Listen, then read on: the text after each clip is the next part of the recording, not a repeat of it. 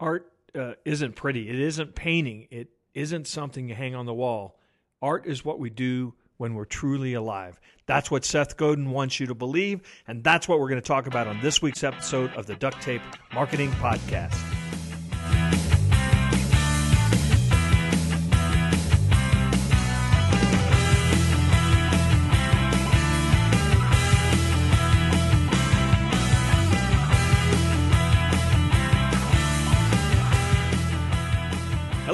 To another edition of the Duct Tape Marketing Podcast. This is your host, John Jantsch, and my guest today is Seth Godin, author, as many of you know, of at least 14 books. There's probably some we don't even know about. Uh, been translated into many, many languages. Uh, obviously, lots of bestsellers in that uh, group. He has been called uh, by many people, including me. I'll, I'll, put myself on this list. Uh, America's greatest marketer. Uh, certainly, his blog is has I don't have any metrics in front of me, but I'm guessing is probably one of the most popular blogs, certainly by, written by an individual. So we're going to talk about his latest book. At least that's what we'll spend some time talking about: the Icarus Deception. So, Seth, thanks for joining me. Thank you, John, and what a kind intro. You can follow me around and introduce me to anyone anytime. well, I'd be, I'd be my pleasure. in fact, I'll come to New York and do it. So I, I, guess, or I don't know, maybe this story, maybe you're getting tired of telling this story, but uh, uh, maybe some of my readers are and listeners are not familiar with uh, really your your idea uh, for the can we call it the launch or the creation of this book uh, uh, goes back months and many months ago to to a Kickstarter program. So you, you want to kind of talk about your idea or, or really maybe why you chose that avenue? Well, you know, two things are going on at the same time. The first is every once in a while a book comes to me and will not go away until I go through the pain and, and hard work of actually bringing it to the public. Sometimes it's two years in between books and sometimes it's six weeks, but it's not really up to me, it's up to the idea. So there was a book that had been floating around for about a year, but it wasn't urgent. Uh, but it was starting to become urgent, and we can talk about that in a minute. And at the same time, uh, I saw my friend Amanda Palmer figure out that Kickstarter was finally mature enough as a platform uh, to do something interesting. And what was interesting for me was could I show authors of every stripe that it was possible to use Kickstarter not to raise money, but to organize people? That if you can organize 2,000 readers, that's all you need, maybe 3,000, you will have more power than anyone in book publishing because it's the first 3,000 people that make a book work or not work. And if you can organize those 3,000 people, even at a break even level, then you have all the leverage when you want to talk to a printer or to a publisher or to a bookstore or to any partner. So I want to do this in a very transparent way. Uh, so all of these things, when I come up with them, I tend to launch them pretty quick. So maybe it was a Monday I thought of it, and by Wednesday it was live. And I said to my readers, look, I've created this whole panoply of prizes from four dollars up to almost a thousand. And if you want to collect some prizes and support this project, please do. The support isn't to make me a profit. I'm actually going to lend this at break even. It's to figure out if I can organize enough people to make this interesting.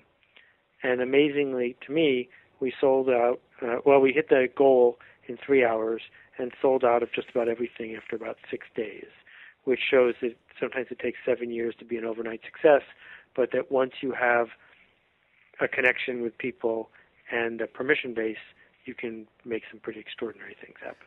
Can, can I ask you, and, and this is sort of my personal prying um, as as a, another author and, and you know share what you're comfortable sharing. But uh, we have the same publisher uh, for at least my last couple books, and uh, did you take this idea to them after the fact, or was this part of your negotiation? Or and again, I'm I'm really just curious, knowing how the traditional publishing world thinks, how they wrap their head around this, even. Right. So, you know, the twelve books that I had been involved with before this, two that were written by me and ten that I published, um, had nothing to do with Penguin or Portfolio. So I had announced that I was moving into new ways to bring books to the public. Uh, the day before the Kickstarter went live, I made a courtesy call to the people I knew at Penguin. I said, "Look, I'm doing this, and I'm a fan of everyone there, and I like you and I trust you. I want you to see what I'm doing. But I was sincere when I was talking to my readers that there was nothing uh, formal in place.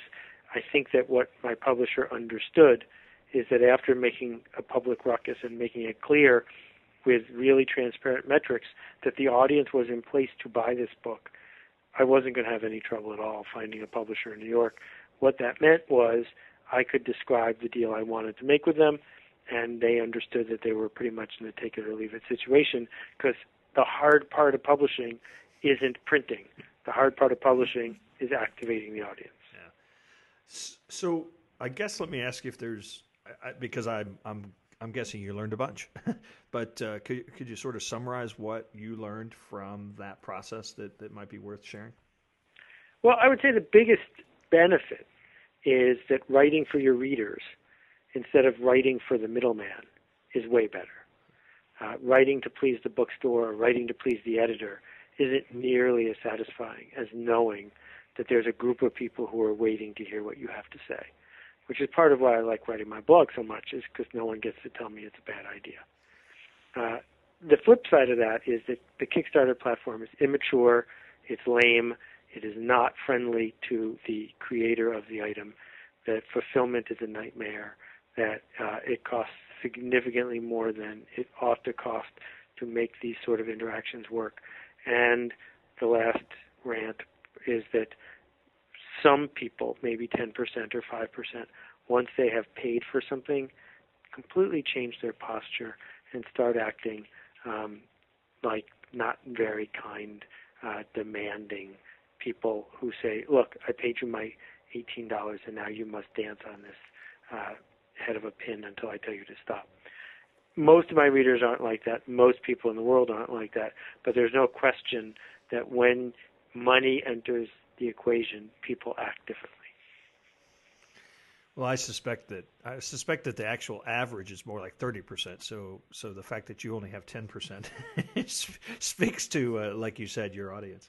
Um, I chose one of the packages. I don't know if you keep track of that uh, type of thing. And one of uh, the packages I chose uh, actually uh, allowed afforded me this um, 837 pound book, um, which is uh, incredible to behold just in pure uh, pure weight, but is is also just a work of art in and of itself. And and I, I, I, maybe you could describe kind of what went into that because I, I just I, I, marvel at at it as I flip through it. I mean, again, obviously listeners don't get to see this. This is 800 pages, um, about four or five times the you know height and width of a normal book, and uh, weighs I don't know it probably does weigh about 25 pounds actually and uh, is just beautifully illustrated and uh, you know breathtaking really and I, I just I, found myself thinking how much did that cost to produce? Uh, but, but maybe you could just tell me a little bit about that piece of the project. Um, sure. I, you know I I'm usually uncomfortable talking about me and why this was good for me so I want to broaden this and I did this as an example. You know, I have written 2.2 million words on my blog, and wanted to have some sort of physical uh, instantiation of it for my unborn grandchildren, if nothing else. But mostly, what I was trying to do is say, in a digital world, there's still an opportunity to use atoms and molecules, and that whatever you can do to make your customers gasp, and whatever you can do to make your biggest fans feel grateful for your work is almost certainly worth doing. So I sat down and I said, What is the biggest, scariest, most beautiful, over the top book I can imagine? And talked to dozens of printers. All the printers in the U.S. actually disqualified themselves because they, even though I was willing to pay them extra to do it in the U.S., they just don't have the facilities anymore. So when we finally found a printer that understood what I was trying to do, we said, What's the biggest width and depth and page length and that's what we want. And we we work backwards from that. The the shipment weighed sixty thousand pounds. It came over on two containers on a container ship. Uh, it was all done in six weeks, uh, which none of which is easy. Which is exactly why I wanted to do it. Doing things that are difficult on behalf of your best customers is probably a smart strategy. And in terms of what did it cost, I spent more money than all the Kickstarter people paid me to make this thing because I'm not seeking to make a profit from my very best customers. I'm seeking to make a conversation with them, to build trust with them, to cause conversations to happen. And so if I had spent $40 less per copy and built a book that would have been good enough, that would have met the requirements of most people who got it, I would have gotten very little for it. And the people who got it would have said, oh, that's fine. But instead, and you can Google this and watch the unboxing videos and see the comments that people have posted on the Kickstarter updates. It did what I wanted to do, which is it showed my gratitude to the people who allow me to make something this ridiculous. Well, uh, yeah, you're absolutely right in terms of the wow factor. Uh, I think um, success uh, was achieved in that. Uh, I have one very specific question. Um, the picture of the wooden canoe really uh, captured my. Uh, I'd, I'd, love to hear the story behind that. Well, it's a juicier story than you might guess. So there's a a photographer named Jill Greenberg. She is the Annie Leibovitz of her genera- of her generation, the most successful, most well-known uh, editorial photographer around the world um, in her class. And she was doing some work three or four years ago, and I sent her an email out of the blue just to congratulate her on how talented she was. And she wrote back real quickly uh, saying, So good to hear from you again, Seth. And I racked my brain and could not figure out when I had met Jill Greenberg at what conference or whatever. And it turned out that when she was 14 and I was 19, she took my picture in a canoe at the summer camp I used to help run in Canada. And it's now the earliest, oldest published Jill Greenberg photo ever. So I hired her to take the other three photos on the spine. Those are new, modern photos. But then I thought it would be perverse and cause me to smile to put that picture of me when I was 19 on there as well. that, that, that, that is a that is an incredible hairstyle. Let me just put let me just start right there. I had an I had an afro, yeah. and it was four inches from scalp to, to tip.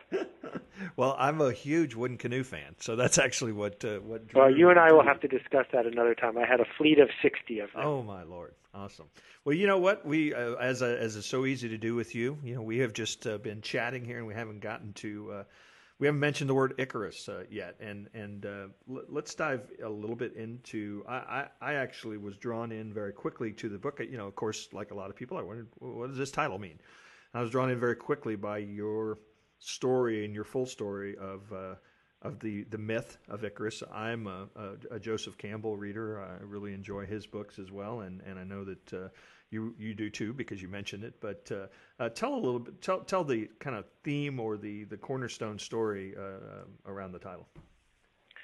let me tell you three things that made me really sad. Uh, the first is uh, watching kids navigate the public school system and seeing them in you know one of the stablest, richest countries ever created being taught to grow up to be factory workers who do what they're told, uh, and being told from an early age to fit in. Uh, number two is um, seeing the people on the internet who have been given this huge range of tools, the, the ability to connect with a billion other people and publish and video and post things, and so many of them are playing the small game. Uh, they're looking for a shortcut. They're trying to make a nickel, uh, maybe a dollar. They're uh, figuring out how to use weasel words and and leave uh, customer A behind because there's always customer B over there. And then the third story uh, happened to me when I was recently giving a talk, and a woman raised her hand and said, "Well, this works fine for other people, but I help run a community college, and let me tell you." Every single kid who applies, we have to take them. We don't get any choice. And those people, those people aren't going to ever grow up to make art, aren't ever going to do anything important. Those people are the ones who are going to flip burgers.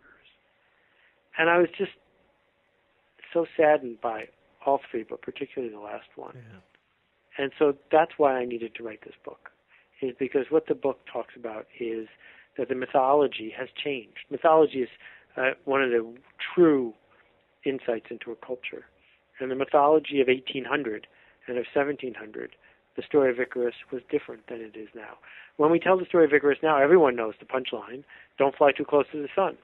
Don't show your hubris. If you fly too high, the sun will melt the wax and your wings will fall off and you will die. But in fact, you can look it up. You can look up in uh, Google Books from 1800, 1850. You will find books that tell the story of Icarus. And what it says is that Daedalus said to Icarus, Two rules, my son, as you follow me. Rule number one is do not fly too close to the sun. But more important, do not fly too low.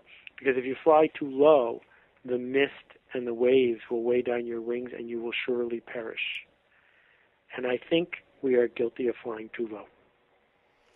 When you talk about that um, in schools, but I mean, certainly think about how many companies, you know, the, the, the word from the manager is, you know, keep your head down, don't make a noise, you know, go by the book. I mean, I, I think that's, it's pervasive, isn't it? Well, I mean, you get up and you give a speech and you've just said an hour's worth of really engaging, uh, challenging stuff. And then you say, any questions? and there's a hundred or a thousand people in the room with you, John, and does everyone raise their hand, or does one person raise their hand? Is it that the other 85 people in the room are dolts, or is it that they have been trained not to ask a question because that might get them in trouble? That might make them get them branded as uppity. And so we're seeing all these organizations, these industrial entities that profited from for so long from polishing their systems and vaguely incre- increasing their productivity, and now they're struggling. And the reason they're struggling is that somewhere, all the time, there's someone cheaper or faster than they are. So the only route left is not to race to the bottom, but to race to the top. Um, the the very large book compilation that we talked about, you know, one side says this might work, this the other side says this might not work, and and I think that at least for me as I read the book, that seems to be the point, right? Is to go, you know, gleefully out uh, and practice your art, knowing that this might not work. Exactly. How often do the people you you work with sit at a meeting and say, "Hey, let's try that. It might not work." That's not the way we were trained. We're told to bring in proof and spreadsheets and downside estimates, and we shouldn't do anything that isn't guaranteed to work. You know, you look at all the people, just to pick the most trivial example, who are racing to get followers on Twitter now. Well, where were they the first two years when anyone who showed up on Twitter could win, right? Well, they were waiting for it to be proven. But once it's proven, it's too late to win. You and I are of um, a certain age that uh, we can claim to be Neil Young fans, early Neil Young fans, although I suspect you saw him at Woodstock and I did not. I was only eight. but a little aside, my grandparents had a, a little summer shack up in that part of New York State, and I was there with them the, that week that Woodstock was going on, and they could not figure out why the phone kept ringing with hippies asking if they could sleep over because people were just looking through the phone book and calling every oh, single number. Oh, but funny. I was only eight. All right. Uh, there's a quote in there that uh, that you hold out that uh, it, you know should be a dagger in, in the heart of most people who uh, who read it and, and use it as a wake up. But uh, holding back is so close to stealing. I'm not sure what, what song that's a lyric from, but I'm a huge Neil Young fan, so that really captured me. Yeah, and if you parse it and think about it, what you realize is who is being stolen from, right? You're not just stealing from your future. That in the connection economy, where all of us are all that is being created, the connections between all of us. When you hold back, you're not putting it into the kitty, you're not putting it into the commons. And you, not only are you stealing from yourself, you're stealing from everybody. You know, one of the things that I mean, again, I, you know, I'm I'm 100% on board with the, the the theories and the and the ideas behind this book, but we're, it still feels like there's a whole lot of people that you know you're you know we're having to cajole we're having to you know to really push in this idea. And and one of the things that you you spend a lot of time talking about is that that what's so silly is now that the, the cost of failing you know it used to be you got one or two shots right? You blew your wad you know you mortgaged your house you did the things you know now the cost of failing is so incredibly low. So why you know why do we still have this holdback? Is it just society? Well culture is, runs really deep. And if you're 30 or 40 or 50 years old, you know 300 500 days a year whatever it is people have been drilling it into your head to act a certain way. It's fascinating if you spend any time with 15 year olds uh, 15 year olds don't have a filter when it comes to exposing their private life online because no one taught them not to. And they don't have a filter about uh, planning to eliminate all indications of failure from their past because it's impossible so their standards and rules are completely different and their kids are going to have even more different standards and rules about this. So this is a revolution, and revolutions don't last forever. But while the shift is going on, there is a huge advantage to the person who lives with fear, who embraces fear, who figures out how to do things that make a ruckus and might not work, because everybody else is busy polishing. And it doesn't last forever, the same way the Industrial Revolution doesn't last forever. But there's no question that it's the opportunity of a lifetime. You, um, there's a, we talked about the um, the very large book. Um, this may work. This may not work. Um, you also put out a children's book, uh, or I, I, should say, a, a, children's format book, because I think it's actually very much for grown-ups.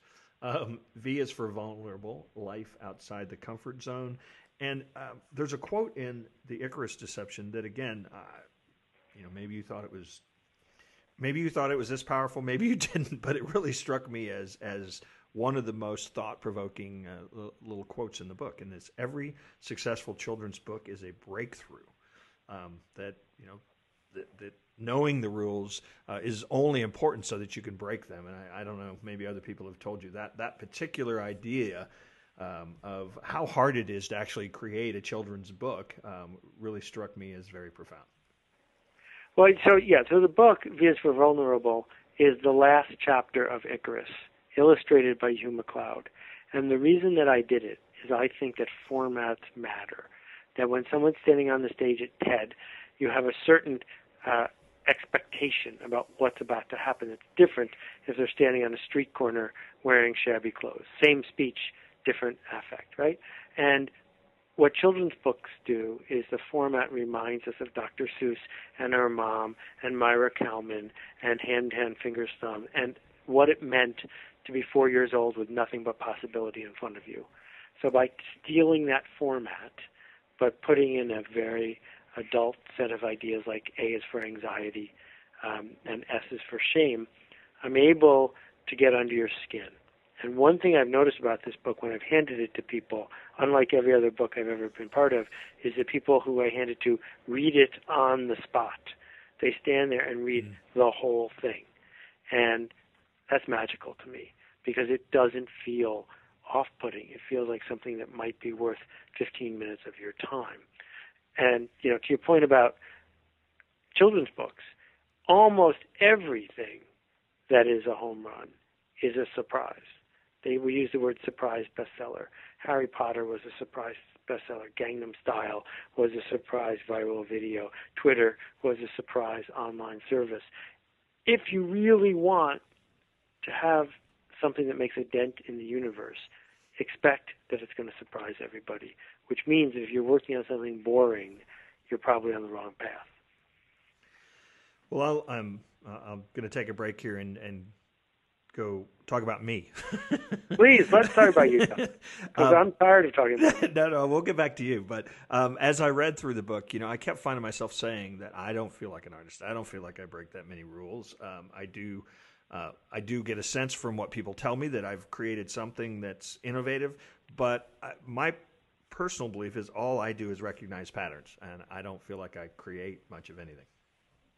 Oh, I don't completely disagree, and that's why I've been a fan of yours since the beginning, right? I mean, every day, many people send me books to blurb and promote, but yours always comes to the top of the pile because when you first set out with duct tape marketing with a unique point of view and a unique look and a unique title for an audience that was underserved, you didn't write the standard blame free business book.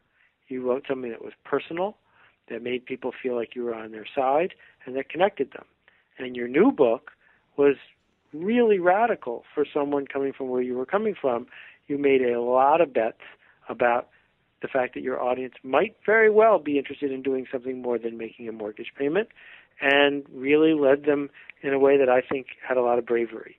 So I hope you're not selling yourself short. Well, no, you know what? What I'm probably recognizing is is just like with a lot of your work. You don't. I mean, you're just you're you're taking the path that that you think makes sense for you, and and that or you know that, that there's an audience that that's very easy for them to accept, and I think that's probably the difference. But I, you know, I sometimes don't think that it, it's not selling short. It's just uh, you know, I, I just feel like I'm a lot of times just being me, and uh, and fortunately, I wake up every day wondering why in the world that impacts people. but but I, I don't see that as selling short. I, as much as I, am almost more just amazed that we can do this. I guess that's part part of what I'm saying. Exactly, and that is the thing that everyone who doesn't do this is going to look back on in just ten years, and they're going to curse themselves. It would be like being alive in 1924 and not opening some giant industrial operation. It was so easy to change the world and become a gazillionaire in 1924 if you just had the guts to make your business bigger. And in 1955, if you just bought a lot of TV ads, that's all you had to do to change everything. Right? The more you bought, the more you did. Period. It was easy. Well, the same thing is true here that people have given us this set of keys and the locks are all open for a little while you talk a lot about um, uh, you, you, know you, you talk in not such uh, glowing ways about you know the factory days uh, so to speak. And now you talk about how you know the, the the place to be now is on the I think you call it the design side of things. And um, I think that that's you know that point of view probably uh, needs to be how people are thinking. So you want you want to talk just briefly about this this idea of, of being the ones that make this that make the stuff or think the stuff up or the design side in 1820, the unemployment rate in the United States was zero.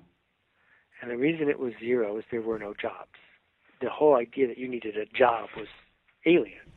Jobs, we've just invented them. And the jobs you could get in 1900 were like cleaning the swill out of the drain at the abattoir. And in 1920, a, a job you could get was screwing part A onto part B over and over again. So we worked our way up to what we think of as a good job, and now a good job in the 1960s was being a middle manager, moving a piece of paper from one side to the other. It's a mistake to think that this design thing is yet another step up the ladder of a good job, because the design thing, if we want to call it that, involves making errors and owning your ideas. And none of the other jobs in a hundred year arc of jobs involve either of those things. That means that if you want to get onto this side of the tracks, you have to say to the world, here, I made this. On January 2nd, I'm doing this thing in 250 cities around the world called the Icarus Session, mm-hmm. where people can get up and in 140 seconds say to a group of strangers, here, I made this.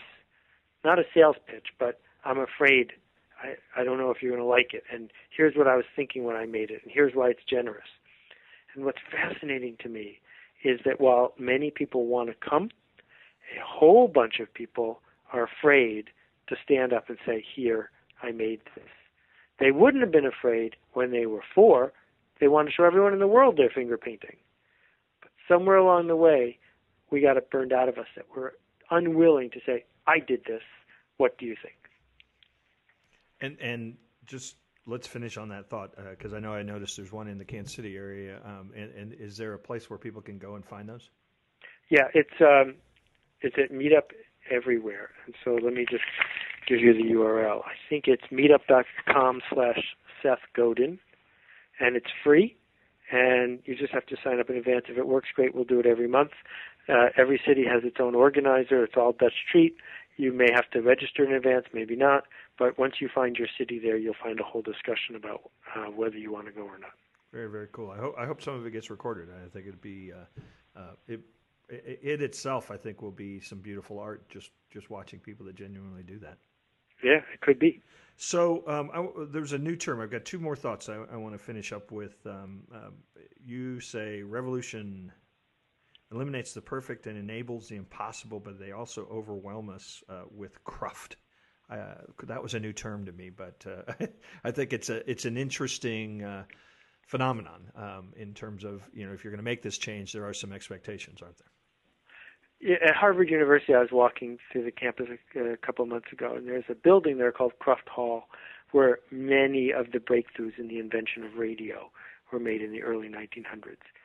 But the word Cruft got stolen by the computer programming community, and what it describes is that these physicists and engineers, after they were done with a piece of equipment, just left it on the counter and piling it high in the windows, basically filled the whole building, top to bottom, with leftover useless electronics gear.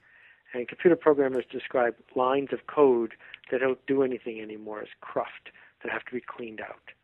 So there's all this cruft in left over from the industrial age. Cruft about expectations and bosses and job security and mistakes and connection and spam and perfection and financing, all of it's cruft. And that's what revolutions do is they create all this leftover stuff that doesn't have a function the way that it used to. And I would uh, submit that most of what we teach people in public school is now cruft. I, I think it's it's just such a it's almost an onomatopoeia kind of word, you know. It just right. has, it has exactly. like emotion. People people know what it means before they even hear the definition. That's funny. Um, I, all right, last thing I want to uh, share really a, a, an idea very near and dear to my heart, and this was a direct quote. It was the first thing I uh, highlighted in the book. Uh, strategy is empty without change. So, um, I guess let me ask you this: Is there a change that you hope to create with this book? Well, the good news is I already am. And as a result of the Kickstarter, 10,000 people have read the book. I'm hearing from people. Uh, some people are quitting their jobs, some people are taking new jobs. Many people are going to work and talking to their boss about this and handing out copies and saying, look, I'm tired of trying to take advantage of geography because geography doesn't matter so much anymore. What are we going to do to be the one and the only and the best in the world and the one worth seeking out. So the change I'm trying to make is to help people see the change that's already happening around them and to take advantage of it now while it's easy as opposed to later when it's probably too late. Um, I, I, lied. I have one more question. Um, Please. Because, because, I have actually had n- numerous people uh, ask me this. I uh, uh, put a picture of me holding the very large book um, kind of up like the the um, the tablet with the uh, commandments on it. you were in Charlton Heston, yeah. Yeah, exactly. And I posted it to Instagram, and I immediately got several comments from people. Where will I be able to buy that? And I think the answer is nowhere. Correct. Now and then I'm going to do some charity auctions and giveaways, but what I'm trying to do is reward the people who believed in me when it wasn't so easy to believe in this project. Now that the project is there and everyone loves it, well, I'm not sure it's right to be able to say, "Oh yeah, I was just kidding," to that first group of people who took a chance. Right. So you know, there may be a time when you can spend a couple hundred bucks to help me raise money for charity, but it's not going to be in the store. There is an abridged edition that weighs 17 pounds less, has no color, has no illustrations, and that's in the store next week. It's called "What You're Going to Do with That Duck." Right. Well, Seth, uh, thank you so much. Always great to visit with you and, and tell stories and listen to your stories. And another another home run with your book. And uh, I again appreciate how generous you've been with me. Well, thanks for the work you do. I, I, I appreciate it, and I know a lot of other people do too.